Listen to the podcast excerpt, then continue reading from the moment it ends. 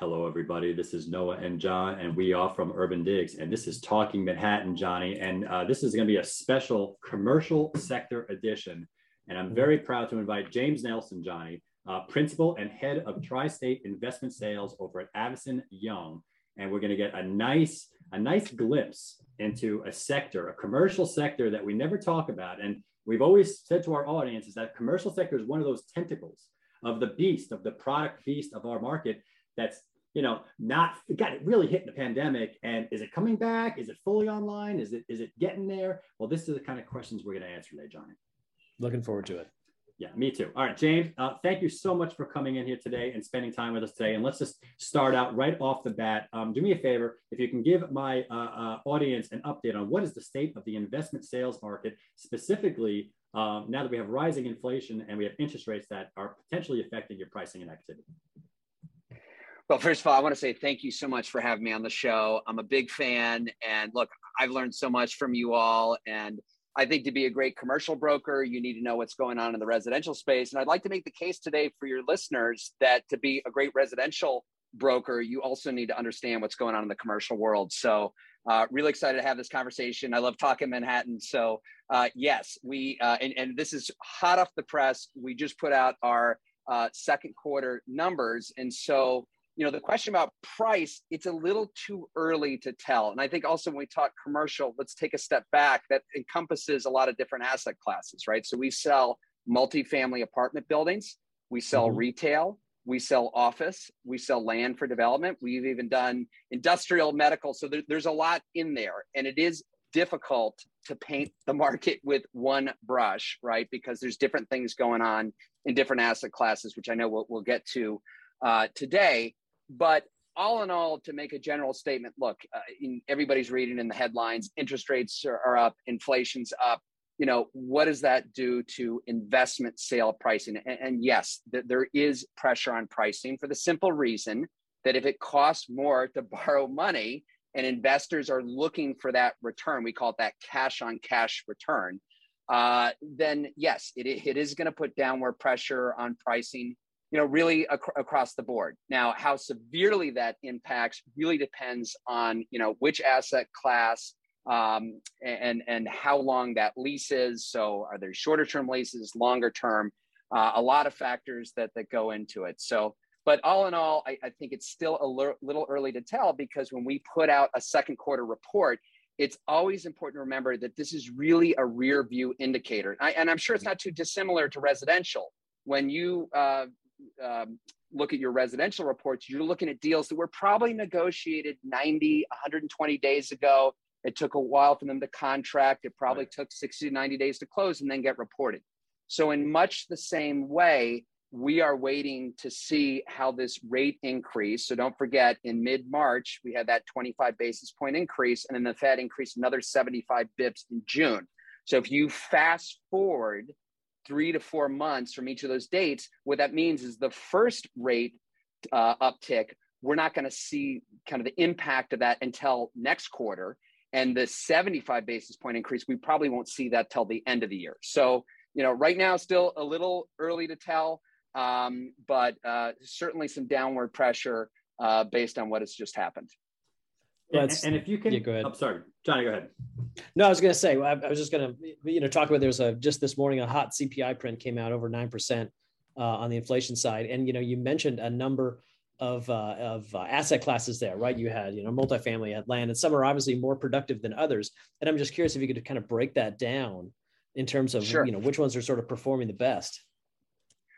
Right. So real estate in general is a great inflation hedge. It's uh, a hard asset, uh, appreciates over time. And, and clearly, if you're borrowing money from the bank, and even if it's gone up, so today it costs, let's say, high four or five percent to uh, for five year money, and inflation is cranking up at eight nine percent, you're actually making money on that spread, right? Because uh, you, you've locked in that rate. So so that can be you know that can be helpful even with where rates are but I think when you're talking about at the property level, you know, what you want to do is take advantage. You know, we, we've talked about the challenges in the market. Let's talk about what's going on on the positive side. And you all know too well what's been going on on the residential rental side.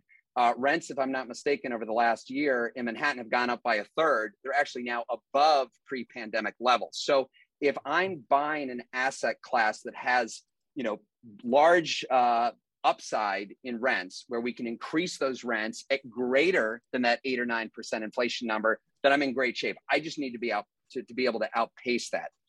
Where Jenny, where we get into challenges is if I'm buying an asset, you know, whether it's a triple net property, which means, you know, the tenant pays for everything, think like CVS Walgreens.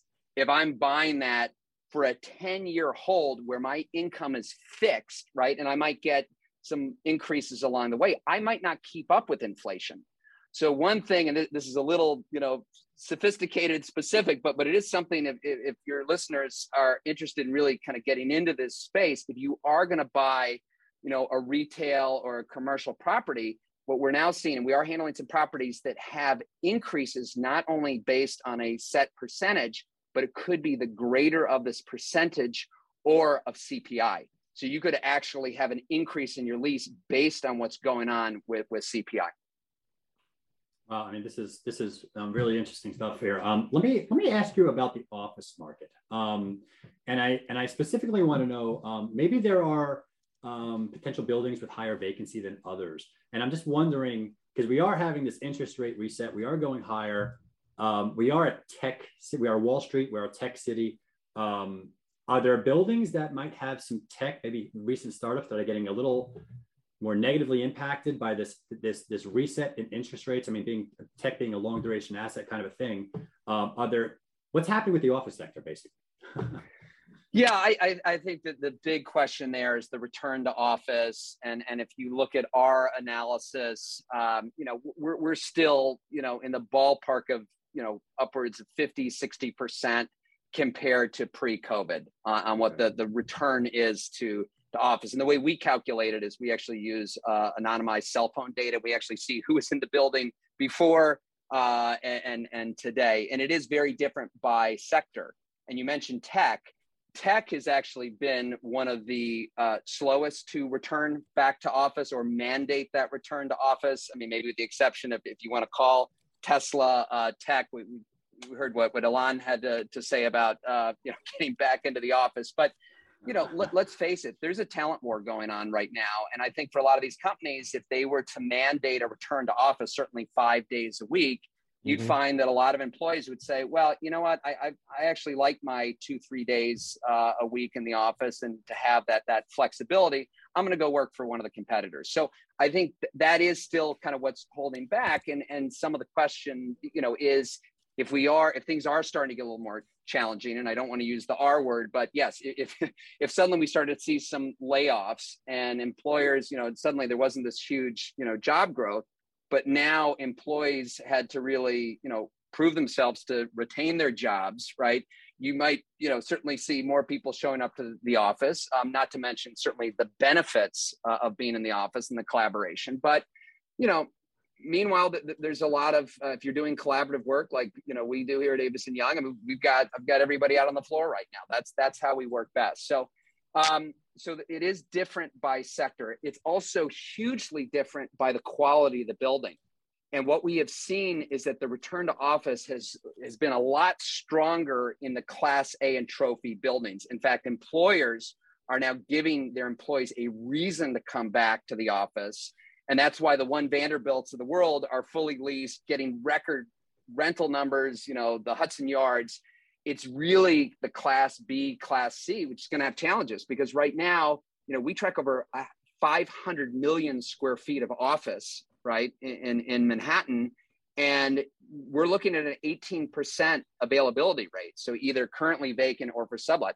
That's 100 million square feet available. That's a lot of space. And you know, I, I think this hybrid thing we've all realized this is, you know, here to stay, right? I mean, so this is kind of the new reality. This is how we're working.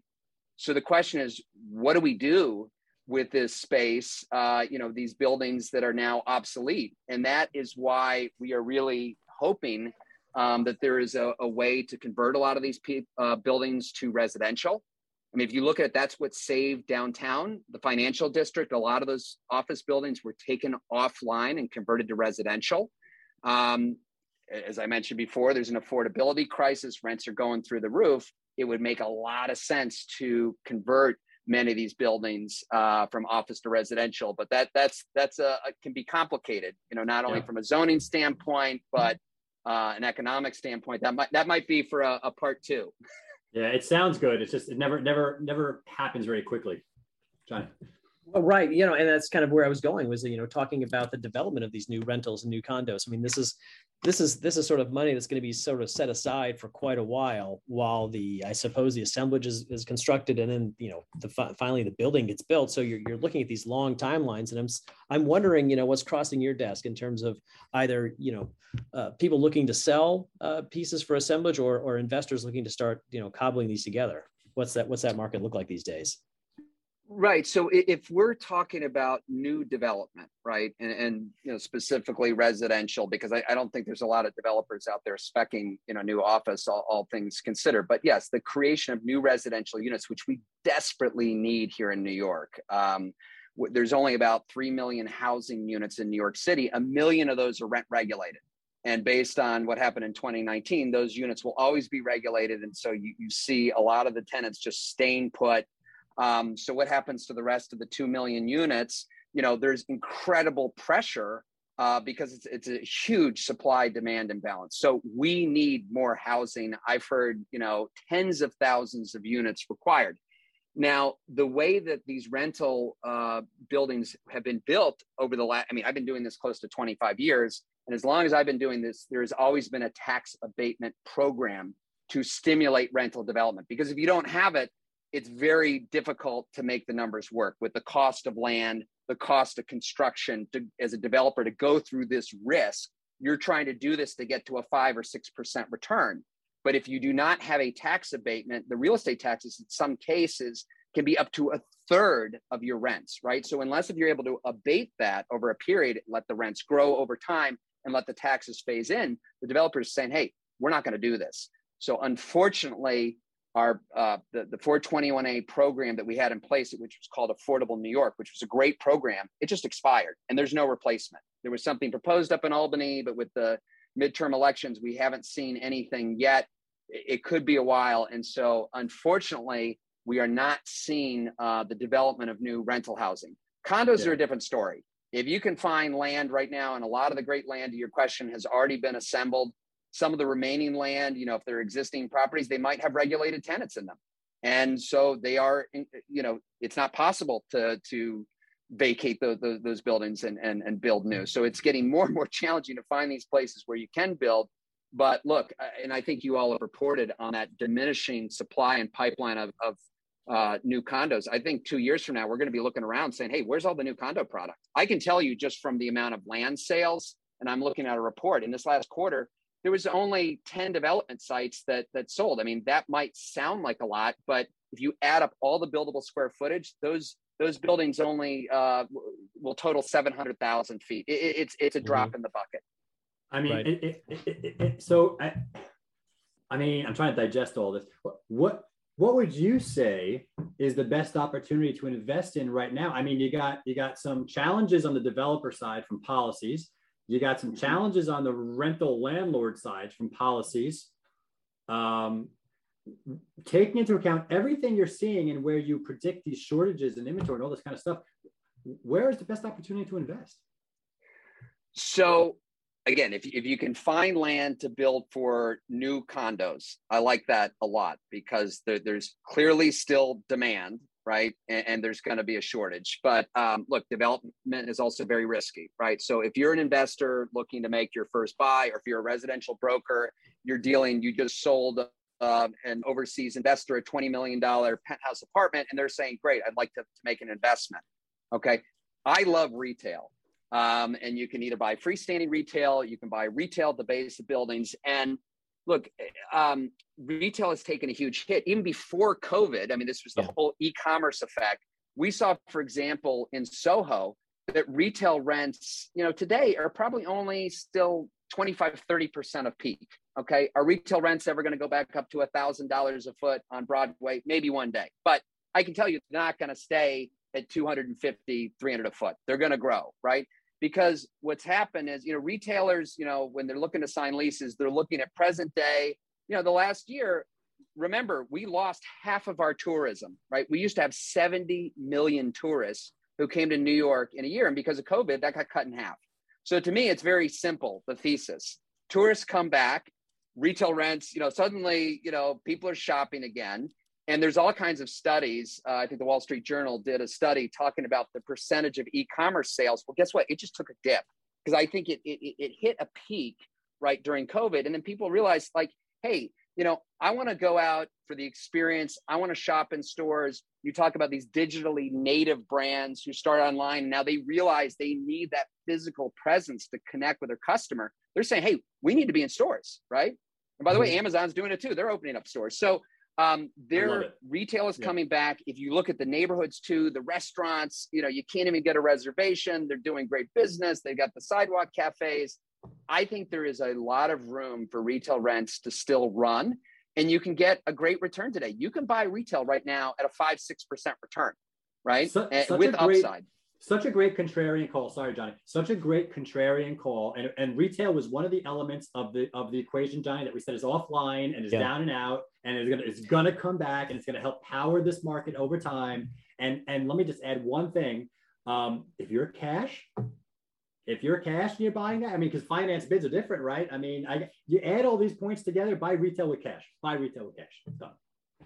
So yeah, I and I, I, just want to throw in there because I've I've always loved the idea, and I and I think it's sort of hit really. It's the sweet spot now. Is that sort of experiential retail? You think you know B and H was sort of a forefront where you walk in, it's just like this only in New York kind of experience. I know Wilson built like a flagship store on Third Avenue in the 80s, which has a pickleball court in the basement. I mean, these are places that people want to go to, and I think that's this transition has been phenomenal. And the more you talk, James, the more I realize there, there are an amazing number of parallels between what's happening in the commercial market and what's happening in the residential market. I mean, one that you mentioned earlier is the difference between, say, renovated Class A buildings in which are filled and they're they're you're, you know, you're getting great per square foot rents, whereas the Class C, Class B are, are, are not doing so well. And we saw the same thing with residential, with the renovated apartments, larger units doing fantastic, unrenovated units needing work. I mean, that timeline, those costs were blown out, and they were seeing uh, significant discounts compared to the renovated counterparts. So just to wrap this all up, I'm just curious, you know, if you could sort of, you know, step into both worlds and I'm just, you know, what are some of the, the top things in your mind that you think the residential commercial, the residential side should know about the commercial side uh, in order to sort of, you know, talk fluently with their customers? Great. So again, I, I think that um, first of all, you have to know your customer and you have to know what they're looking for okay? Because investing in commercial real estate depending on what it is there's different levels of um, management intensity. So i would not recommend to your overseas client to go buy a 50 100 unit apartment building as their first purchase. I mean it is hands on and yes you can get a third party manager to collect rents and pay your bills but you still have to asset manage that okay? It's a very hands on business part of the reason why I recommended retail also is you know you might have two or three tenants, and if you have longer term, you know, if you have those leases in place, you know you're you're you're overseeing it. But again, it's not heavy from a management standpoint. So you really want to ask that question first. You know, how much time can you devote to this? Do you have boots on the ground? We see a lot of these foreign investors; they have local partners, right? And so I, I think that's that's really important. Um, I think also you have to um, you know be able to do the work. Um, and you know it, it is to learn the market. It's the same thing. If you told me james you know i'm going to send you a $10 million buyer to go buy an apartment on the upper west side you know could i try to figure out where they could buy and what to do? But i don't know the pros and cons of each building right? So i think you want to be you know, this is still a business and brokerage where we specialize, right? And, and residential, I'm sure, can even get more specialized where it's, you know, I do resales, I do new construction, I do this neighborhood. Same thing with commercial. So it can get very complicated. You know, multifamily, we kind of just glossed over it, eh, you know, and the idea of rent regulation, you know, what units are fair market, what's stabilized, what's controlled, what happens when they vacate. These are very complicated rules, regulations. So um, I just, you know, again, I think there's tremendous opportunity to invest in New York right now. I can tell you, having done this again for a long time, that I am now seeing opportunities that I have not seen for a decade, right? We're seeing returns that are, you know attractive right five six percent returns that was never you know 10 years ago we were talking three four caps right yeah and rates. so there are opportunities here but you really need to make sure that you are you know doing your homework. If you are uh, bringing a buyer as a buyer broker if you want to make sure that you're working with a uh, a commercial broker who understands kind of what's going on so you understand the asset and what you're advising your buyer because you, you don't want to get them into something where they're in over their their head and uh, you just you need the right team uh, in, in, in place. So that that would be I, I don't know if that's not one thing i would say but but hopefully uh, that's helpful to your audience yeah, no, this is this has been fantastic, James. This is this is you, you're a rare gem here, James. This has been fantastic. This has been a a very educational uh, 20 minutes. I thank you for your time. Uh, if there's any brokers out there that just want to, if you learn something from here, you know, find James, send him a thank you. Okay, maybe send him a referral every once in a while. He knows his business. Um, that is James Nelson of uh, Avison Young. That is John Walkup. I am Noah Rosenblatt. This has been Talking Manhattan and Talking Commercial. Thank you so much, James, and we will catch you all next time. Thank you so much for having me.